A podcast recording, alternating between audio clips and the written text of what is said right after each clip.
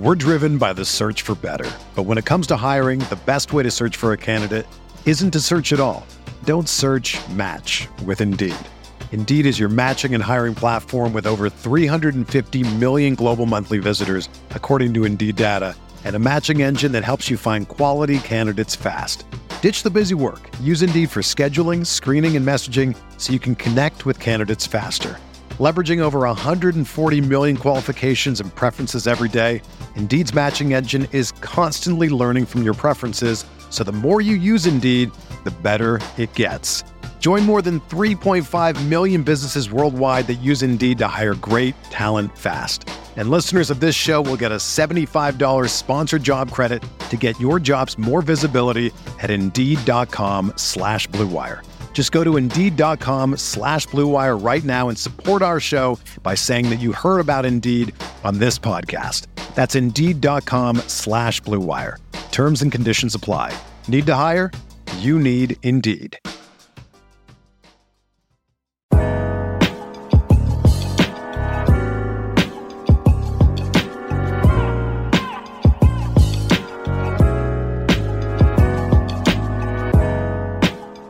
Hello and welcome to another edition of the Knicks Film School pregame show. My name is Andrew Claudio, aka GMAC, and it's time to preview the Knicks' upcoming matchup on Wednesday night at 8:30 Eastern Standard Time against the Chicago Bulls, a random ABC matchup where the Knicks will play the Bulls at the Garden. Um, no Michael Jordan or John Starks or Scottie Pippen or Patrick Ewing will play in this game, and yet it is still a primetime Wednesday night matchup on ABC. Uh, we actually find out the answer to why this is all happening from my guest, who is Jason Patt, who is one of the co-hosts of the Cash Considerations podcast, which is part of the Blue Wire Podcast Network. He's a big Bulls fan. Um, uh, he knows the Bulls inside and out, actually. And I, I think you're going to get a lot of intel on what's going on in Chicago and what's happened to them this year. They are deceiving 15 and 20. Uh, I will say we are recording this intro after the uh, Bulls took on the Philadelphia 76ers and lost. Uh, game was really not that close. They lost by 13, but it was a- around 25 points the entirety of the night. The interview and the conversation that Jason and I had uh, was before the game, however. So we did not know that the Bulls were going to get killed for one and that Coby White and Patrick Williams would leave with injuries in this game. So that's obviously something to monitor for this back to back on Wednesday against the Knicks. We'll see if either of those two uh, play in their, their next matchup against the Knicks, which is less than 24 hours later.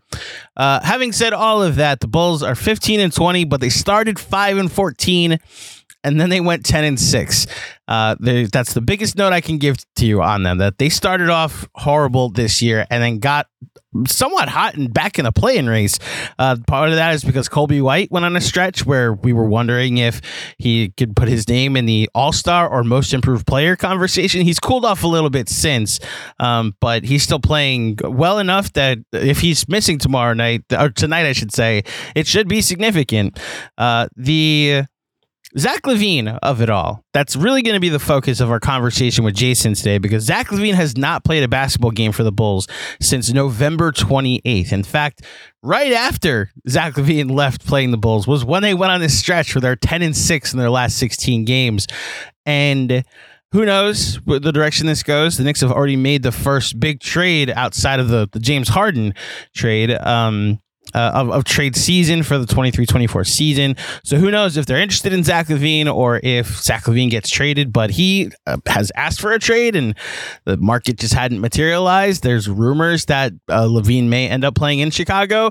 Uh, but let's hear from the Chicago side of this and what's it been like to have Zach LaVine uh, not want to play for your team and your team be better when he's not playing. So let's get to my conversation with Jason Patt of Cash Considerations, which is the Chicago Bulls podcast of the Blue Wire Podcast Network, previewing this matchup on Wednesday night, again at 8.30 Eastern Standard Time against the Chicago Bulls. Enjoy! Joining me now for another edition of the Knicks Film School pregame show with the Knicks finally playing two home games in a row. Who knew that it was allowed to happen? Uh, this time, of course, uh, the second time with OG Anunoby in the lineup. Uh, we welcome in a Chicago Bulls team that uh, is 15 and 19, but don't let that record fool you. They've been playing much better as of late, and we're going to find out exactly why. A friend of the Blue Wire Podcast Network from the show Cash Considerations. Please welcome back to the Knicks Film School podcast, Mr. Jason Patt. Jason, welcome back. Thank you for having me back. Glad to talk about Bulls Knicks game. National television on like a Wednesday night randomly as well on ABC. Uh, I was wondering, I was looking at the schedule and I was like, why the heck is this game on ABC? Apparently it was because of the strike and they have like nothing to show on TV. So we get some uh, Bulls Knicks at the Garden uh, so, on national TV on a Wednesday.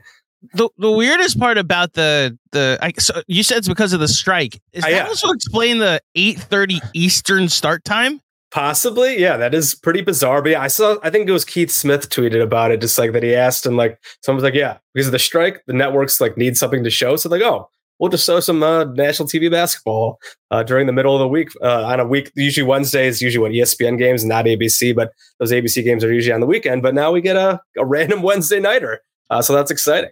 I guess uh, the whole country will get to see uh, yeah. the the new look of the Knicks with OG Anunoby, but yep. they'll also get to see this this new look of the Bulls. And uh, I, I, don't even know what to, to call it about the the post Zach LaVine, this Coby White version of the team. And I think the first question I have I like to go into these conversations, these interviews as informed as possible, Jason. Yeah. And so I try to look through lineup data for trends and I try to look for like big picture questions, but I don't want I want to stay away from the Stephen A. Smith general topics that lead Fair to enough. outrage because I'm, I'm I'm sure you're annoyed with how like the national coverage of your team is, right? But I go to ESPN.com and I click on Bulls, and I know because of digging through all the lineup data and doing the research, like there's some interesting story here, stories here with Dosunmu and uh and McColby White and like Andre Drummond getting 20 rebounds again. Um, and the big picture of Zach LaVine is just staring at me whenever I go to the ESPN Bulls page.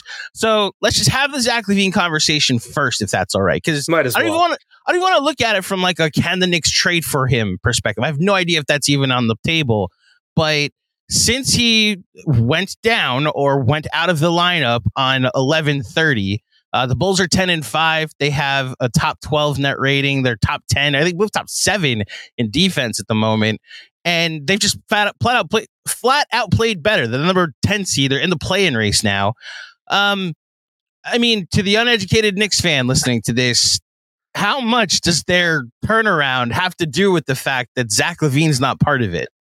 So Zach at the beginning of the year was legit bad. Uh, so like there's the conversation around Zach at this point, but especially with the, whatever his trade value and all that. Like his trade market's allegedly barren was the word that Woj used recently because just like I know his contract's pretty big. Like I think the conversation's almost like turned a little too much against him. I know he's again he's never really won anything, and like that's the big thing. Oh, he's empty stats uh, whatever. It's like empty calorie player. He's ever he's got one playoff win in his career, and then he won a play in game with the Bulls last year, and they lost in that second one to the Heat. Um, but like last year, the close of the year, he was really good. Uh, he was playing like at, at a basically an all star level. This year, though, he was legitimately not good, uh, and I think a lot of it probably point to is that he didn't want to be here anymore. He wanted to trade. There were the rumors out there in the offseason that the Bulls were kind of quietly shopping him. Nothing really materialized, of course. Uh, they were asking for a high price, but they were like, May, maybe we'll like see if anyone wants to like put a big offer on the table. Uh, and then this, this Bulls start poorly this season, and then it comes out that oh, like Zach is open to a new spot.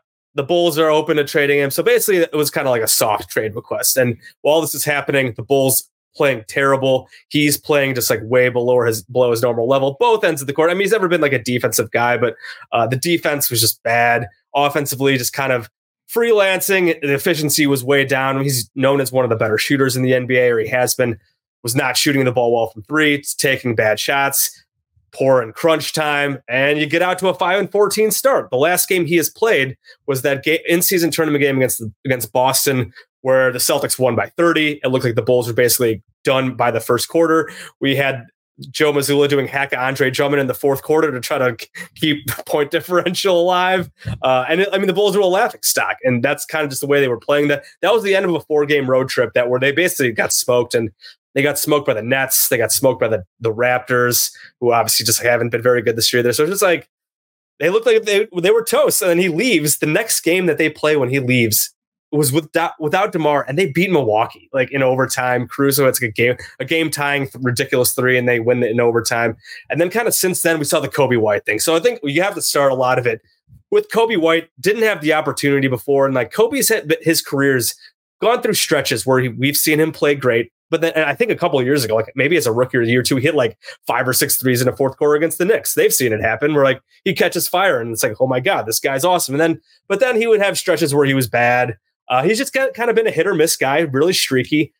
All of a sudden, Zach LaVine goes out, and it kind of started a little before Zach went out, but especially when the ball started going into his hands more with the opportunity. Like all of a sudden, Coby, White, Coby White puts together like three, two, three weeks of like all star caliber play, play where he's averaging like 25, 5 and 5 and like shooting 50% from three over a pretty long stretch of games. He has cooled off in the last few, and the Bulls offense has kind of taken a step back. They've with him cooling down, they're still able to win a few games uh, because you get like the Andre Drummond 2020 games out of nowhere. But uh, a lot of it really does start with Coby White, just like getting the opportunity, embracing, and just becoming just just doing stuff that was just kind of crazy. Like I don't have the stats again off the top of my head, but I was just like kind of diving into some of their numbers, like his numbers and like the fourth quarter numbers, and he's just just like the clutch numbers, like their clutch their clutch games. They've gotten so much better at closing out games. Coby, DeMar DeRozan's been awesome all year in the clutch, but that's kind of flipped since Zach went out. Um, again, ridiculous like three point shooting in fourth quarters played a big role where get, getting down early in games has still kind of been a trend for them. And then they just kind of bl- blow the doors off in the second half. Like even in the game they lost the other day, I was at the Pacers game. They were down 25 in the third quarter, and then they came back and were leading for Haliburton kind of took over at the end. But uh, they've made a huge just habit of getting down double digits and then making huge comebacks and the offense like all of a sudden turning it on. And that was kind of a thing early in the year too. Like they have one of the worst like first half like net offensive ratings in the league, and then you look at the second half and it's like totally flipped. It's there's just like so much weird stuff going on with this team. But again, Coby starts a lot of it, but even some of the other young guys lately have been doing great. Patrick Williams started the year terrible, kind of like Coby did. He's he had an awesome December. Ayo Dosunmu had has had a huge few games in December. He basically won them a game against Miami, um, in Miami. Uh, even Dalen Terry, who basically didn't play last year, looked unplayable again to start this season. He's made some impact in a few games. Uh, so the young guys kind of really taking that step and taking advantage of that opportunity has been huge. And then besides that, again, I mentioned DeMar DeRozan in the clutch. He basically won them the Hawks game the other day where they were down double digits in the second half. They come back. DeMar DeRozan closes them out and gets a win. Andre Drummond with a few 2020 games, like historic rebounding numbers, has been filling in for Nikola Vucevic, who's been out the last week or so and will not be playing in New York. Uh, he's been he has he's had a few huge games. So like just kind of a lot of guys chipping in. And again, yeah, you mentioned 10 and 5 without Zach. Like now the, the report came out today that Zach might be back later this week. They obviously have not been able to find a trade for him. I'm assuming he still wants to be traded, although the Bulls have been playing better. But uh, so like I would still guess he does get traded, but like maybe he doesn't. If like the rumor, if the if the trade offers out there really are garbage, like the Bulls shouldn't just like trade him for absolute nothing. Like he still has whatever three, four years on his contract left. You hope that if he comes back and they're playing better, like that maybe gets him a bit more engaged. So like if he comes back, like he theoretically should be able to fit into how they're playing better now in terms of like the shooting, moving the ball a bit more. Like that's the question. Like, will if he comes back, will he buy into moving the ball a bit more? Is he gonna whatever? Is he gonna dominate possession and take bad shots again? So that's a big question mark with and he's not to play in this Knicks game tomorrow, but Billy Donovan didn't wouldn't rule out the end of the week. So that's certainly be a, a huge thing to watch for uh, if he does come back and how it, how that goes. So before I, I follow up with the with the Zach LaVine of it all, the the Coby White stretch I think you're talking about in the first yeah. nine games from the Milwaukee game that you referenced that they came back and won. Big Alex Caruso shot in that game. Yes, by the way, yeah, I, at the buzzer, game tying three. May, may or may not have had a money line parlay that was had me invested in watching on League Pass, but um, I uh, uh, during that stretch, those nine games uh, from the Milwaukee game and obviously the eight games following, Coby White averaged 25 points a game, 6.4 rebounds, 6.8 assists on 50%, 48%, 83% on his splits. That's 48% from three on 9.4 attempts a game. These are video game yep. numbers. Now, like you, as you mentioned, over the last six games, it's tailed off a little bit, but he still is averaging like 20, like you said, 22, 5 and 5. Yep the three the point shooting has fallen way off, but like, yeah, he's still finding other ways to contribute. And that's something he really didn't do as much before when the three point shot wasn't falling early in his career. He was kind of, he would be unplayable sometimes. Now he's still Yeah. doing other things, which is a big, just like step in his development.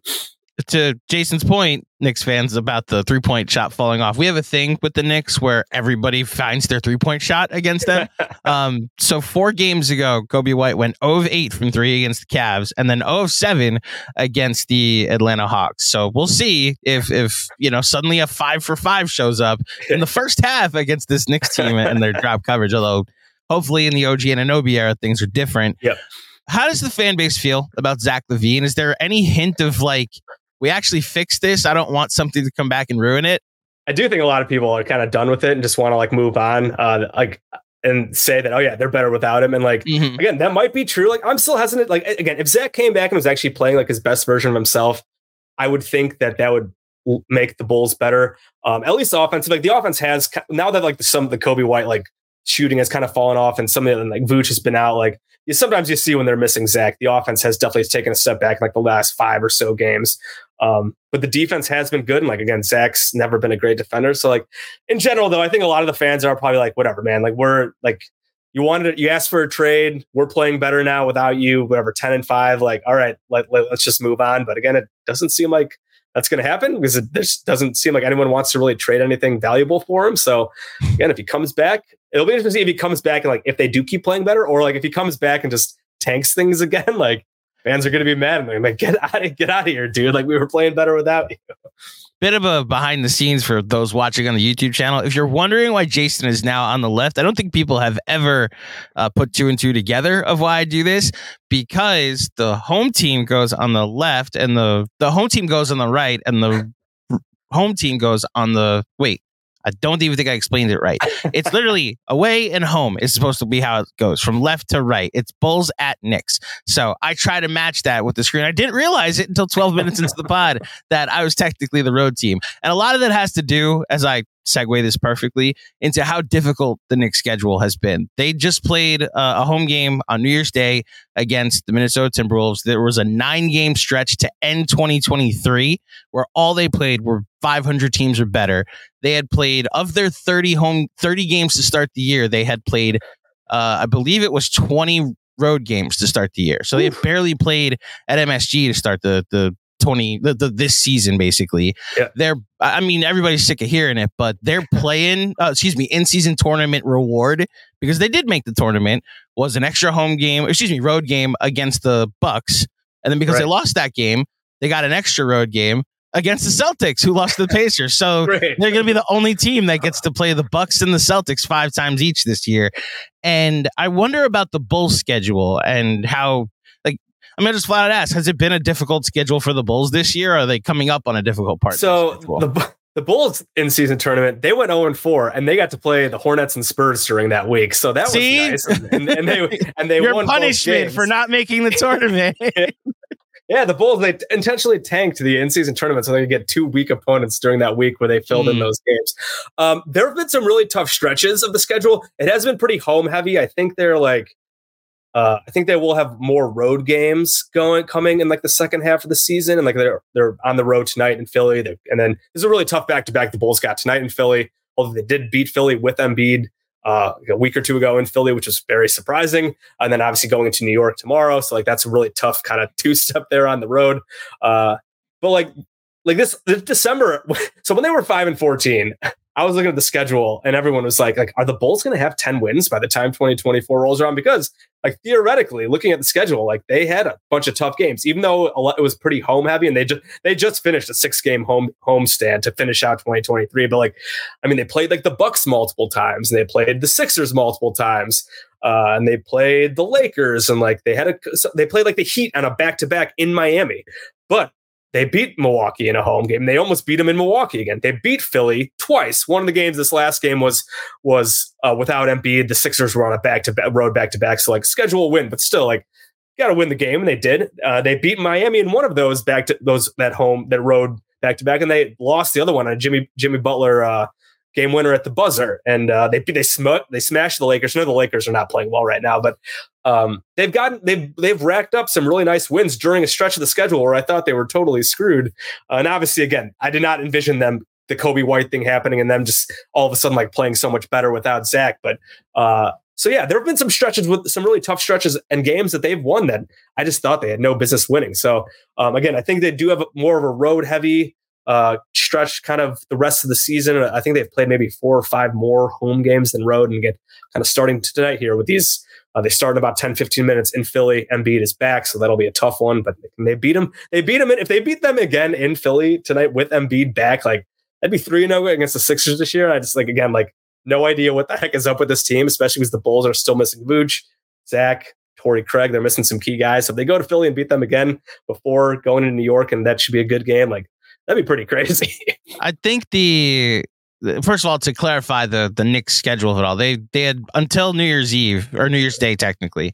Uh, they had played 32 games in 2023 this season, and uh, third 20 of them were on the road. They were nine wow. and 11 on the road. They had mostly been playing like these 500 teams. They believe they had eight back to backs during that stretch too. And then, as I mentioned, the two difficult in season tournament games. And then to start 2024, it's like, great, you're back at home for a mini homestand. Here's Minnesota, you know, yeah. which the Knicks got the W with the new look of their team and an OG Anunoby. We're driven by the search for better. But when it comes to hiring, the best way to search for a candidate isn't to search at all. Don't search match with Indeed. Indeed is your matching and hiring platform with over 350 million global monthly visitors, according to Indeed data, and a matching engine that helps you find quality candidates fast. Ditch the busy work. Use Indeed for scheduling, screening, and messaging so you can connect with candidates faster. Leveraging over 140 million qualifications and preferences every day, Indeed's matching engine is constantly learning from your preferences, so the more you use Indeed, the better it gets. Join more than 3.5 million businesses worldwide that use Indeed to hire great talent fast. And listeners of this show will get a $75 sponsored job credit to get your jobs more visibility at Indeed.com slash BlueWire. Just go to Indeed.com slash BlueWire right now and support our show by saying that you heard about Indeed on this podcast. That's Indeed.com slash BlueWire. Terms and conditions apply. Need to hire? You need Indeed.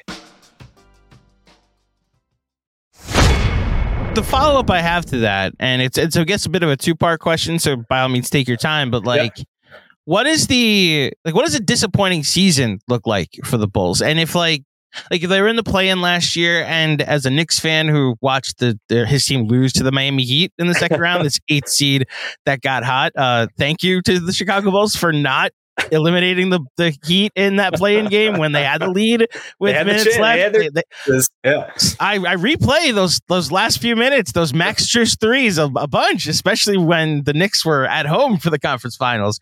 But the point being, um, I th- does the record and where they end up in the in the playoffs or play in does that have anything to do with the whether you consider a season a success or not in Chicago or is it more like measured in transactions and what you get back or whether you do make trades at the deadline so if they actually got into the playoffs and like had a competitive first round series like that I, I can't say I'd be disappointed by that. Um, although I, you still would have to wonder though, like if whatever, if that's going to just like they're going to keep like doubling down on the scoop because ultimately still like you're Demar's going to be 35, Vooch is older. Like, are they still going to kind of can kind of like run this group back like again? Like they they've done like so little on the transaction front since they kind of put this like group together that it's like does them like maybe overachieving the rest of the season like will that hurt them in the long term and just like them continuing to double down ultimately on like a, a, team that's still pretty mediocre and the ceiling's clearly not that high because there's a lot of evidence right now. This group's been together for a while that even though whatever they've had stretches where they look good, uh, and obviously there was they looked good with Lonzo before all that happened. But like, are they going to be like, oh, you know, like Lonzo Ball's going to come back next year? Like we're mm. just going to add him to this group and then we're going to like take off again and be really good again. Although Lonzo hasn't played in two plus years or whatever. I, like real quick, real quick, that yeah. just just this is this is a bit of a, a, a, side note. Just that Lonzo situation, like, legitimately makes me sad. Like, there's a yeah. lot of Knicks fans that also share that. We were interested in Lonzo when he was still in New Orleans, and like before, this was like the a trade deadline conversation yeah. of, and, and, just like I'm, I'm sure Bulls fans I guess feel the same way. Well, okay, you can tell me like whether the the Lonzo situation is more of a frustration or if it's just like a bummer that like we saw when both. it was when, yeah. when it was working with yeah. him and Caruso, yeah. it was really working. Yeah, I would say both. And there, we did get some good news on that front last week. Like he's apparently, I think he's going to start running this month again. Like that sounds like that. Like the issue that he had, that like the chronic knee issue, where like he was basically feeling pain, like doing like basic life activities. Like apparently, like the procedure has fixed that. Allegedly, of course, that's going from this and like whatever, doing some running on a court, that's a long way from being an effective NBA basketball player or even being able to play again. So like still whatever, crossing fingers there. I, I don't think you can really expect anything out of him. Or like whatever, he comes back after a missing few years. Like how much can he play? Will he actually stay healthy? How good is he? Like I don't think we can really expect anything there. So like if he ever even just gets on the court again for the Bulls, like that would be just like nice to see and just like a nice story. But again, they can't really expect anything from him. So like, but like I I do think some fans are probably concerned again, like, yeah, if they whatever finish this year like decent, they keep playing decently well, uh, and they they whatever they make it through the play-in tournament. Like I think the front office would see that as a huge success given where they started the season, um, and then they might just kind of be like, oh well, you know, we're going to keep these guys together. It's all good. We'll give Demar this extension. You know, we got Lonzo coming back. Like we're going to be all goods, and I think that could turn into just like maybe spinning your wheels still because they've done so little on the transaction front. Like I don't need. I'm not going to come here and say they like need to like they need to blow everything up, but like they, I do think they they still have to make some moves. They have to kind of replenish if possible their draft capital. I mean, I don't even know if Demar wants to come back. I guess like there's still questions about like that. Like how much are you going to pay a 35 year old Demar? How like how much how good is he going to be moving forward? So like uh, like what would be a so an actual disappointing season for me? I guess like if they do kind of fall apart again, but then like I think the worst like case scenario would be like they don't make any trades. They kind of just roll forward with this. I, the Zach thing, maybe they make like a bad Zach trade. Although I'm kind of like I'm kind of like uh I almost kind of expect like a like a, like a not not a great return. Maybe as long as they don't make like a brutal one. Like, but I'm not expecting a great return for Zach at this point. Even what is Z- a Zach bad aside, hold on? What does a bad trade look like in Zach LaVine? I mean, like I don't love the like the Lakers thing. If it's like D'Lo, Rui, it's, like it's salary filler and one yeah. pick, right? Yeah, yeah, right. Yeah, and then like if we look at like the Sixers, if it was like Tobias Harris, like contract expiring contract, one pick, and then like maybe an okay young guy, like it's just not that exciting, especially when those picks are like way down the road. That's just like I've thought the Sixers are the team, to be honest, and it's not necessarily because of the guy that you get back, but yeah. it, they have the best pick package. I thought that could potentially be offered. I don't remember what know? else they have. I didn't think they had that much, but I have to look at it again. Like, well, they have uh, stuff from the not from the Brooklyn trade because they had to give up stuff, but like they do have Clippers picks that they can. Oh, offer. right, right, They have they, do, yeah, they yeah. have their own picks that they could potentially offer that's as right, well. That's right. That's you right. know, I keep forgetting about the yeah, the Harden stuff, but uh, James Harden was on that team technically to start the season. yeah, yes, that is right. But yeah, so like, but even set that aside. So they they don't really trade anyone else then too. Or but if they make like a bummer Zach trade, they don't trade anybody else, and they try to like push forward, and then they make the play in, but then like lose. They don't even make it to the playoffs. Like, uh, like that would be a pretty disappointing way to go about things. Where they like whatever they try to go in on this roster still, but then they still fall short. Like I mean, I guess then they'd still be in the lottery, but like that's probably not going anywhere. Again, I'm not really asking for them to tank here because that's just not going to happen. Like, uh, but yeah, no trades and then failing to make the, the whatever the actual top eight playoffs, like that would be probably a big disappointment. Uh, and we'd just be like, well, what the heck was this for? What was the point of this season? So specifically the ninth seed and with DeRozan and yeah, they basically yeah they keep Demar, they keep and, Caruso. Yeah. But then they yeah they get like the eight or nine seed and they don't and then they don't make it through the play-in tournament and they just lose whatever whatever game that is or they lose two games or something like that. Yeah, that'd be uh that would be that'd be brutal. so then I'll I'll ask my only Knicks trade specific question because uh, look, I, last year at the deadline there was a moment I thought RJ was going to get traded for Zach LaVine. I don't know yeah, if you yeah, I remember those received rumors, the rumors the same day. yeah.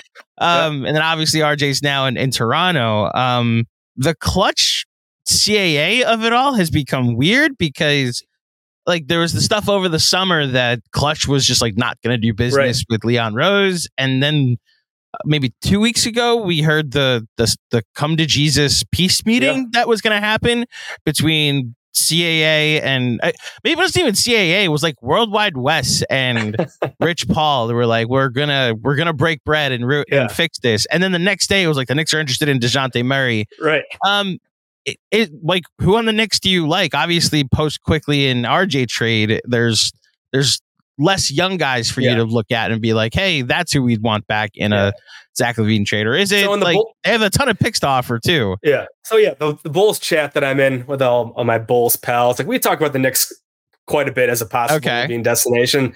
Uh, I mean, and I would assume it would be something like Evan Fournier for the salary filler. Mm-hmm. Um, obviously, the whatever picks that they're willing to put on the table. I know the Knicks have a bunch. Um, and then, like, if there's going to be a young guy, it would probably be Quentin Grimes is the guy we'd be looking for. Uh, That's the trade. Guard yeah. who can guard three and D ish guard who can kind of fill in, be maybe be the start a starter next to Coby or a guy who can come off the bench. Again, I know he's had a kind of a down year. I know he had some issues with playing time. I know that was kind of with the, with the log jam there with Quickley and Grimes and all those wings that they had, and D- Donte and Josh Hart and RJ was there and Brunson's there. Like they had all those guys, and it was hard to get all those guys minutes. Uh, now, and now with IQ gone, I'm assuming Grimes is going to play maybe a little bit more. I know Donte will probably see his a bit more as well. Uh, but Grimes is probably the one of the guys, the main guys for sure. Just again, I know he's had a down year, but it was like I know last year he had a really nice season. Like if that guy came back, uh, I know I don't think like high, huge potential guy, but like if you got him and a pick or two, and then whatever the, again Fournier, whatever other salary filler, like I could at least talk myself into that being like a fine LaVine return, just given what the market apparently is for him. So, um, I think yeah, that's the main one, the main kind of look of the trade that we've kind of talked about in the Bulls group that I got. So it's funny you say that because uh, over here at Knicks Film School, um, our our genius capologist uh, Jeremy Cohen uh, uh, speculated, but I think he's going to turn it into a full presentation on Sunday. Uh, the Knicks' potential path to uh, the next big fish to potentially become available, they now have to go get a guy and the the like the but not like a guy like the superstar. Yeah. And Dejounte Murray's been the guy that's like you get yeah. him, you could probably get him for, like you said, Quentin Grimes, um, Evan Fournier, a pick or two, and then when you're ready to go all in, like say the Sixers lose in the first round or the second round, and Embiid's like, you know what, I'm out. Yeah. And the Knicks are like, well, here's DeJounte Murray and Miles McBride, who's now on a new contract, and Mitchell Robinson, who's on a new contract, and here's all these first round picks that are unprotected. Yep.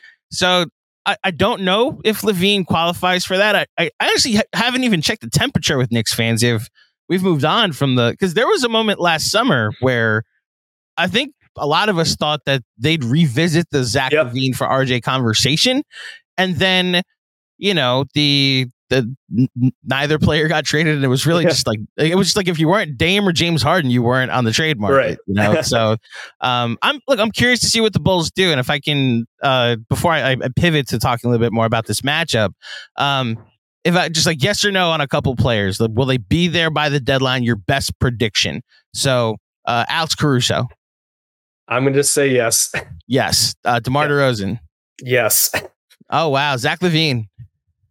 I'm going to still say no. I think Zach, I think he'll probably, he seems like a guy who probably like at the deadline type move because I, I think they still need, I think we need, to, or at least much closer. I think we still need to like get that like deadline, like pressure. Uh, mm-hmm. We get a little more sample size of the season and some team will get desperate or, I mean, whether it's the Lakers, like I said, yeah. will the Bulls like, would the Bulls accept? I mean, I would take, like, if the Lakers included Austin Reaves in a trade offer, I'd be sure, absolutely. Why not? That's the There's move. no no yeah. evidence that that's going to happen, but like if they're still kind of just like struggling along at 500, I know they have a bunch of home games coming up, and maybe they'll turn things around and they won't feel as desperate to trade for Zach. But like the way the Lakers see, like their offense kind of stinks. Like they could absolutely use Zach LaVine and like the offensive punch he could bring. And I don't think he'd like nuke their defense or anything like that. When he, when he if he's where he wants to be, which is allegedly with the Lakers, I think he'd be engaged playing off AD and LeBron. He'd be awesome. So like if the Lakers were willing to give to do the Reaves thing, I think that makes it so much easier.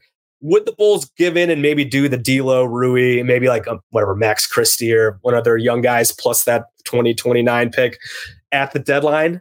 Maybe, maybe I think they would probably try to flip D'Lo somewhere else for something else that is not him. Uh, so maybe I could see that maybe happening at the deadline. Like I said, would I love it? Not really. Certainly not a trade I rush myself into, but like if it comes down to it, uh, I would at least I might think about it. Um, so I still do think Zach's going to ultimately get traded. Um, but like I said, I think Demar and Caruso are going to stay because I think the Bulls are just competitive. They've been better enough and competitive enough where I don't think this front office wants to like sell off those guys. And I think I do think they want to re-sign Demar at like the right number and again try to stay as competitive as they can the next couple years um, with their young guys kind of showing more promise here with like Coby and Patrick Williams and those guys.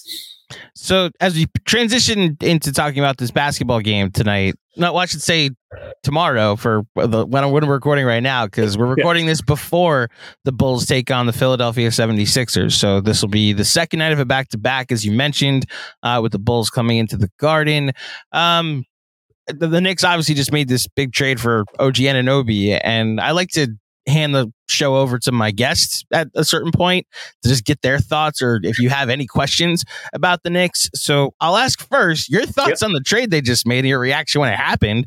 And then do you have any questions or thoughts about the Knicks and, and how they've played this season? My my first uh, reaction was, "Wow, Masai Ujiri actually made he actually traded made a trade, guys. right? I, yeah, I couldn't believe it. I I have a running kind of joke making fun of the Raptors. I call them the Trashters, uh, oh and I just God. always like making fun of them and joking about Masai being washed because all the, I mean, just the last couple years, just rumor after rumor about oh, everyone's looking at the Raptors. I mean, the Bulls are kind of in the same thing. Like everyone's looking at the Bulls and the Raptors as these teams. Are they going to sell?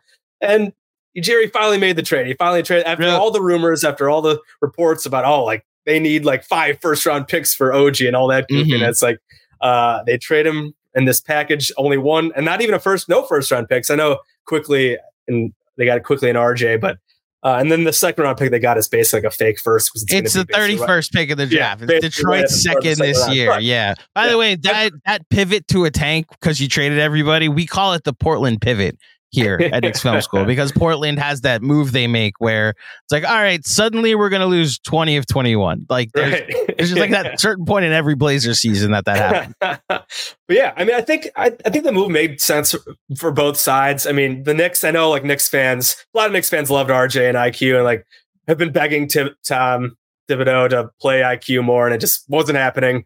Uh, and it's like you're not going to pay him the whatever 20 some million that he's looking for. And if you're not going to play pay him enough or play him enough, you're not going to pay him enough. You might as well try to get something that'll help you, that'll maybe balance out your roster a bit more.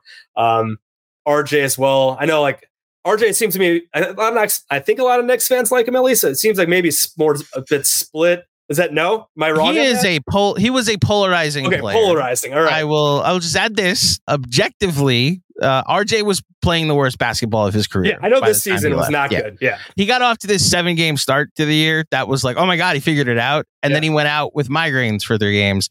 And then, my goodness, like falling off a cliff doesn't even get, begin yeah. to describe it. And he'd have moments where it was like, oh, he's back. And then those moments would be just that. Even games that he played well, he would still be like, all right, you got into the lane and didn't look for the wide open guy on the wing that you drew the you drew the double and then tried to shoot over it. So that's why it, it did feel like they had come to a, Fred Katz uh, uh, that covers the Knicks for yeah. the Athletic had, had, said they they had kind of come to a reckoning with RJ where it was like yeah.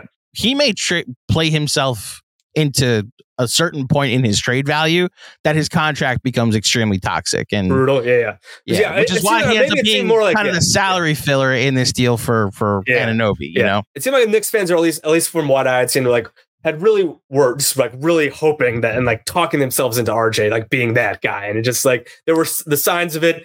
And yeah, I, I, had seen, I looked at his numbers recently. And I was like, oh god, this is not good. Yeah, so, not great, not great. yeah. Quickley um, was the big, the yeah, big Quickley. Yeah, I know loss. it's tough, yeah. and I know a lot of people I've Knicks people I follow like have just been begging. Like I said, Thibs to play Quickley more. Like he'd bench him, bench him late in games, and like he uh, Quickley would come in, and oh, the Knicks would go on a run, and like oh, look at that because IQ was in was the game. Every game, it was a script. Yeah, right. It was literally yeah. a script. yeah.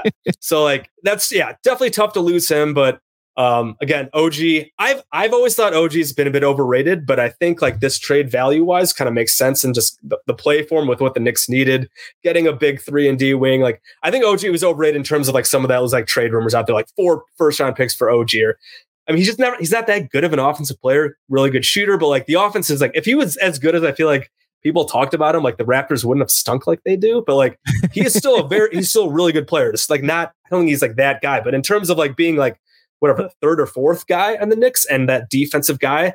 I think that's great. I, I was making jokes when the trade happened about how an absolute Thibs guy, uh, and that people are calling him Luol Deng 2.0. Luol Deng, a, exactly. Yeah, I made yeah. a joke about how OG's better. OG better be ready to play 45 minutes a night for Thibs because he will ride him really. Would have played 40 the first game if he didn't foul out. That right? Was, yeah, he was exactly. on track. So like, yeah, yeah, So like, I think Thibs will probably love him uh, just because of the two way play and just like, and then it's kind of like the Luol Deng. Luol Deng like couldn't really dribble that well. Um, not the best, like offensively, like he put up like nice numbers, but it was never like that dude offensively. I feel like that's kind of OG. Not that guy offensively, but he can shoot pretty well. He can do some stuff offensively, but then defensively, uh, he'll kill it for you and he'll play and he'll just play. You can ride him, play a ton of minutes, bring that energy.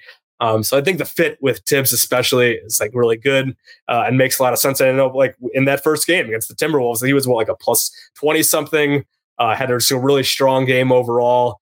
Uh, and that kind of shows you like, here, well, this is the vision with OG Anunoby as our starting small forward or whatever. Yeah, and like you can play the the backup power forward too. Yeah. And I'm Yeah. like I'm very curious to see what happens when they play like certain teams where he could guard the five and whether Thibs decides to go small. I'm sure you know this better than anybody. The times that he goes small are acts of God or desperation uh, because he just his religion is is 48 minutes of rim protection and I'm I, it just it has to I don't know if it makes you laugh or if it warms your heart that Taj Gibson Oh yeah, still was, on an I was, NBA I was just gonna bring. I was just gonna bring that up. Uh, that uh, I think Thibs uh, will play Taj Gibson over playing OG at the five. Probably. Yeah, because He, yeah. he can't quit Taj Gibson. I think I saw. I, I think that I saw some video, or even Taj might have had some quotes. Like he came in and played like eight or ten straight minutes, and he was just dying. Like he was. Yeah. Like, he was just like, oh, There's a there's a screenshot going around Yeah. of him looking like he needed Yeah. a defibrillator, and you felt for him because he was on a couch three days earlier. And, then he's what? I mean, he's Jericho 37, Sims, 38. I believe now, he's the second youngest player in the league now, or active player in the league behind LeBron. That's that's what it is. And Thibs was like, "You're my backup center," and Yeah. that's that's that's how it worked. He he sprained his ankle. We brought. I thought he got signed for like locker room morale. Like, hey, Yeah. we need a veteran because we lost Derrick Rose last year. Yeah. and then you know we got to bring Taj back. Little do we know, no, he's going to No, he's play going to be minutes. the backup center. Yes, those those minutes were. Uh, God bless Taj Gibson. They were Yeah. they were tough to. it does warm through. my heart to a degree though i taj was awesome with the bulls like fan favorite and uh the fact that he's still getting contracts is amazing it is i mean a Thibs contract He's guess, getting like Thibs contracts. yeah yes. the fact that he's still in the league is pretty impressive and good for him and uh uh yeah big like fan the. Nasus, the Nasus Antetokounmpo is still getting Right. contracts Yeah. because he's Giannis's the brother. Giannis Like, contract yeah yeah, yeah. So Oh, I, I mean, I actually do. Have, I'm curious. The the way things ended with Thibs and what's been reported and and his end in Chicago. Yeah, it seemed like he, he it had just kind of worn out his welcome. Yeah. It, like this, it was it was time. And then like Minnesota's well documented. The Jimmy Butler of it all was well documented. and like he got fired mid season, but he was also making personnel decisions. Yeah. And with the Knicks, I'd argue he's like on like they're making trades that fit him, not like the players. So I'm wondering like if he's gonna actually see an extension and this will be his I mean, I believe if he plays one if he coaches one more season in New York, he will have reached his the entirety of his tenure with Chicago as well, six years each.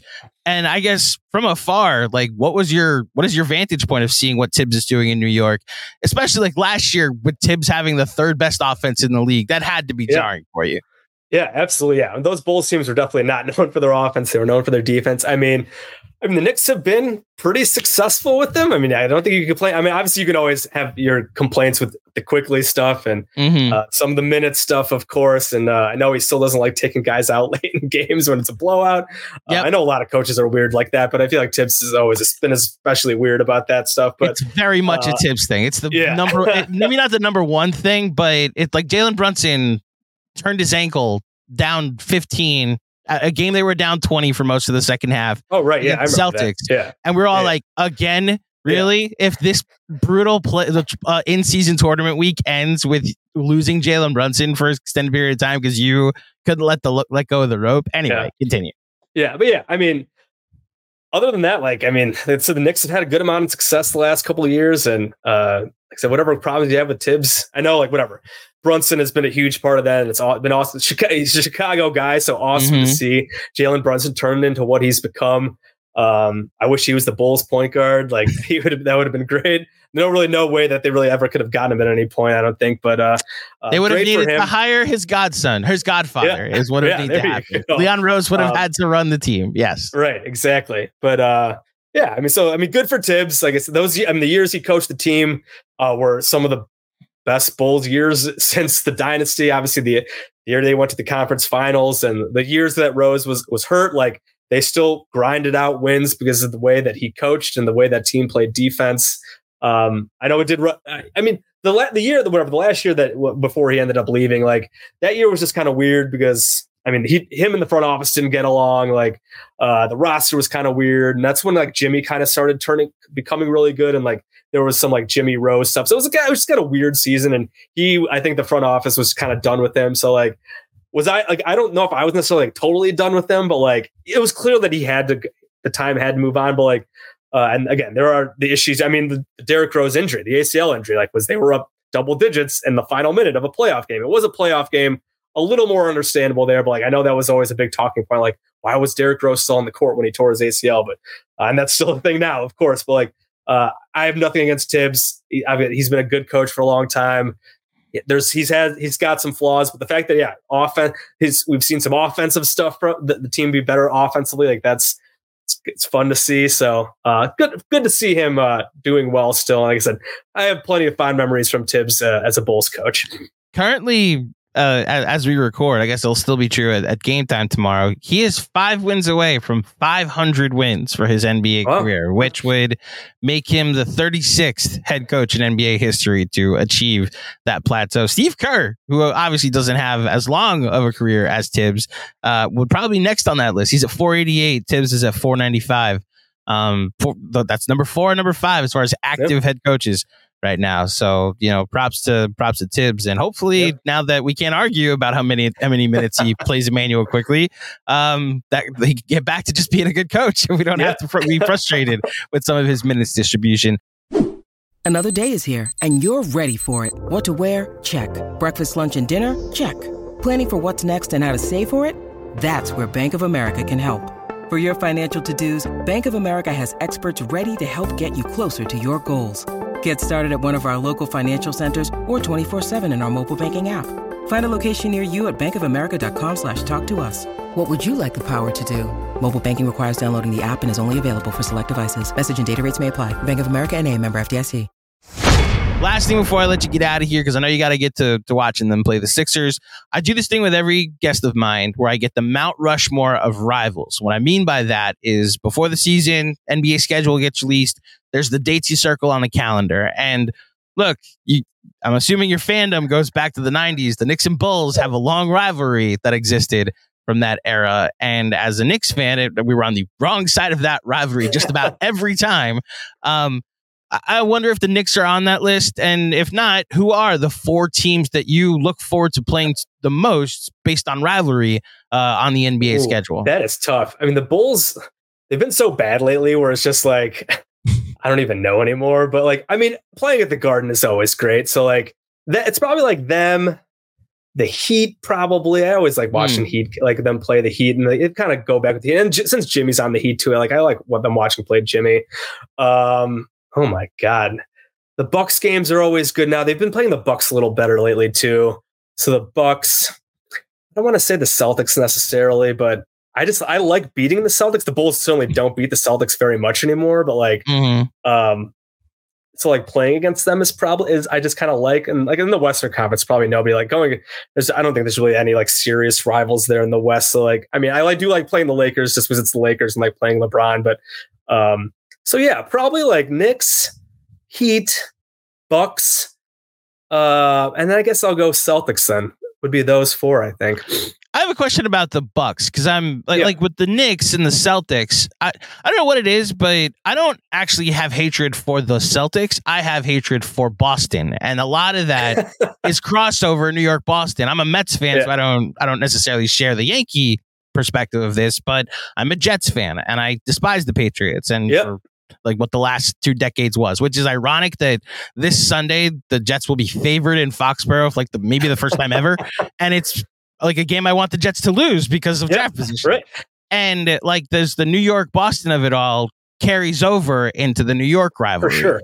Um, the Milwaukee and Chicago rivalry does does any like maybe the Bulls and Bucks don't have that great a rivalry, but the Milwaukee Chicago is there any animosity there between the Packers and the Bears? I know the Brewers and the Cubs are in the same division. Yeah, I mean, I think that certainly plays in it. Yeah, I'm a Cubs fan, so like, yeah, and the Cubs just stole Craig Counsell from the Brewers. that's like, right. that's- they did. that was a whole thing. So As a Mets yeah. fan, I thought we were getting him, and clearly he just wanted to drive the price up. I apologize. Uh, I mean, probably that plays part of it, and I mean, and also just like whatever. Bulls Bucks are two two hours apart, uh, and the Bucks have been really good for a while. I, and the, now that they have Dame, like the Bull in the last couple of years, the Bulls have been really competitive against them. There was a long stretch where Giannis, I think, had like a really long winning streak, and he would just dominate them. With I mean, the Bull, I think a lot of good teams had long winning streaks against the Bulls. Like the Bulls hadn't beaten Joel Embiid until like last year for like ten or eleven games, because the year after the, the years after they traded Jimmy Butler, the Bulls were so bad where it's like I don't even care who they play, they're probably going to lose or stink it up. But like the last few years after they've been competitive again, like they played better against Milwaukee. They had a, their playoff series a few years ago. Like the Mm. Bulls played them good for two games, and then they got absolutely smoked in the last three.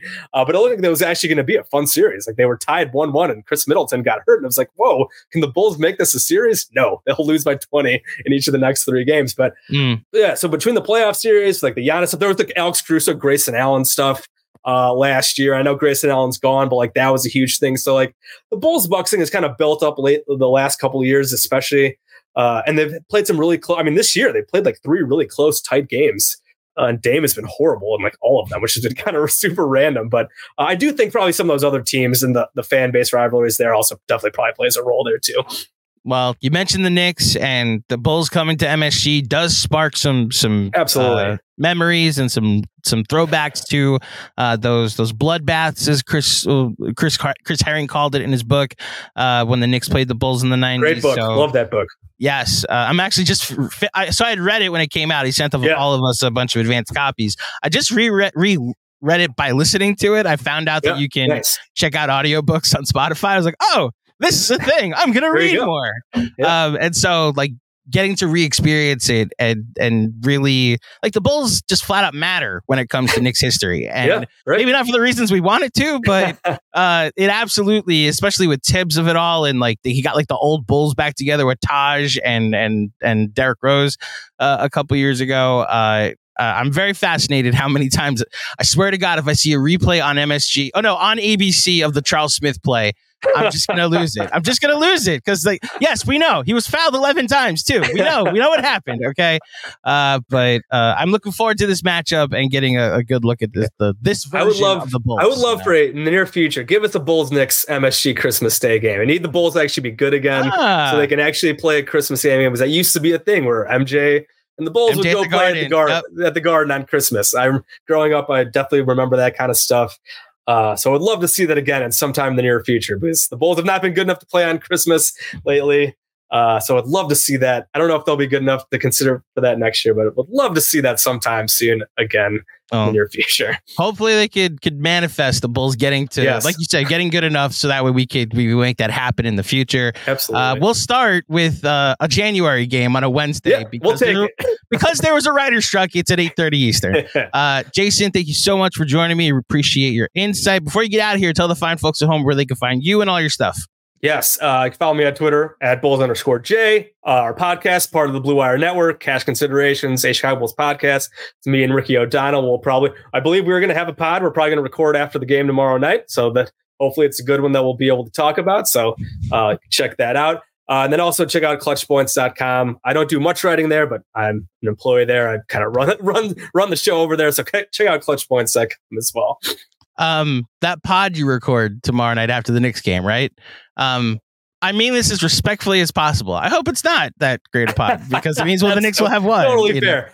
Uh, I As mean, respectfully gonna as possible, I say that. Yeah. it's going to be a tough schedule game for the Bulls on the second of a back to back. So like that should be an, a Knicks advantage. But I mean, the Bulls have won several games where I just like they have no business winning, and they've somehow pulled it off. So we'll see. Hopefully, at least at least a competitive game. Uh, Good. If you want the Knicks to win, it's obviously fine. You want them to win, but we got we got some we had some really fun Bulls Knicks games last year. Uh, a few really good ones. the DeMar DeRozan game. RJ Yeah, went Dem- off, and then the Knicks missed a ton of free throws, and then the Uh, yeah, DeMar DeRozan Jalen. Brunson was Yeah. like a ninety percent free throw shooter. Mhm. Like I think missed back to maybe missed back to two, and then yeah, Quentin multiple, Grimes yeah. missed two, and it was like, Yeah. oh wow, we're, we're ruining RJ's night. Oh my gosh, yeah, yeah. Competitive game. That's uh that's what I'll ask for. competitive game. We'll take it. Jason, thank you for joining me. Absolutely. Thanks for having me. Once again, a big thank you to Jason for coming on today's show and helping me preview this matchup against the Bulls. Uh, pay attention to the injury report because who knows what version of the Bulls we get, especially if Patrick Williams, who leads the team in on off this year, uh, with Coby White, who is uh, uh, despite having some poor shooting nights lately, uh, was, averaging over 22 points a game since Zach LaVine went and and did other things with his life. Uh, and look, they're a team to monitor because they have some pieces that I know the Knicks would potentially be interested in. Andre Drummond, obviously being the biggest one to be the backup center. Andre Drummond had 10 offensive rebounds for the Chicago Bulls on on Tuesday night against the Sixers. That is absolutely the Thibs prototype, and I don't even think he'd be the the center, uh, the, the starting center, I should say. I think he'd be the backup, especially with the way Mitch, uh, Mitch Robinson, Isaiah Hartenstein has played. Shout out to, to XJ and to Mensa who have been tracking the defensive EPM of the year. Guess who leads the NBA in defensive EPM, which is the all encompassing, all in one uh, defensive uh, advanced metric, uh, impact stat, I should say, that XJ loves. Uh, Isaiah Hartenstein leads the NBA in defensive EPM. He's the best player as far as that stat is concerned, the 100th percentile. So, who knows what happens with the Bulls over the next couple months? It's closely monitor them. And if you'd like to hear more about what's going on with the Bulls, check out Cash Considerations. The link is in the episode description. So check that out. Shout out to Jason once again for coming on the show. As far as I'm concerned, I'll be back on Friday morning to preview the Knicks matchup against the Sixers. Um, if you dig this episode, head over to iTunes, drop a five star rating and a review. We've got a watch along, a post game show, a casual Friday, a Patreon pod, and of course, uh, a pregame pod for, as I mentioned, for the game on Friday against the Sixers. But until next time, thank you for listening. Enjoy the game tonight, and I'll speak with you soon. Peace.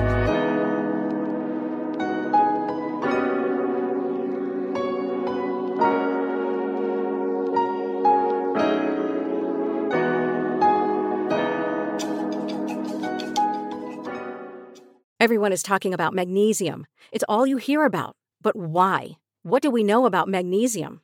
Well, magnesium is the number one mineral that 75% of Americans are deficient in. If you are a woman over 35, magnesium will help you rediscover balance, energy, and vitality. Magnesium supports more than 300 enzymatic reactions in your body, including those involved in hormonal balance. From functional medicine doctors to mental well being and female hormone experts, we all know that magnesium is the one mineral to improve all aspects of well being and health. But which one?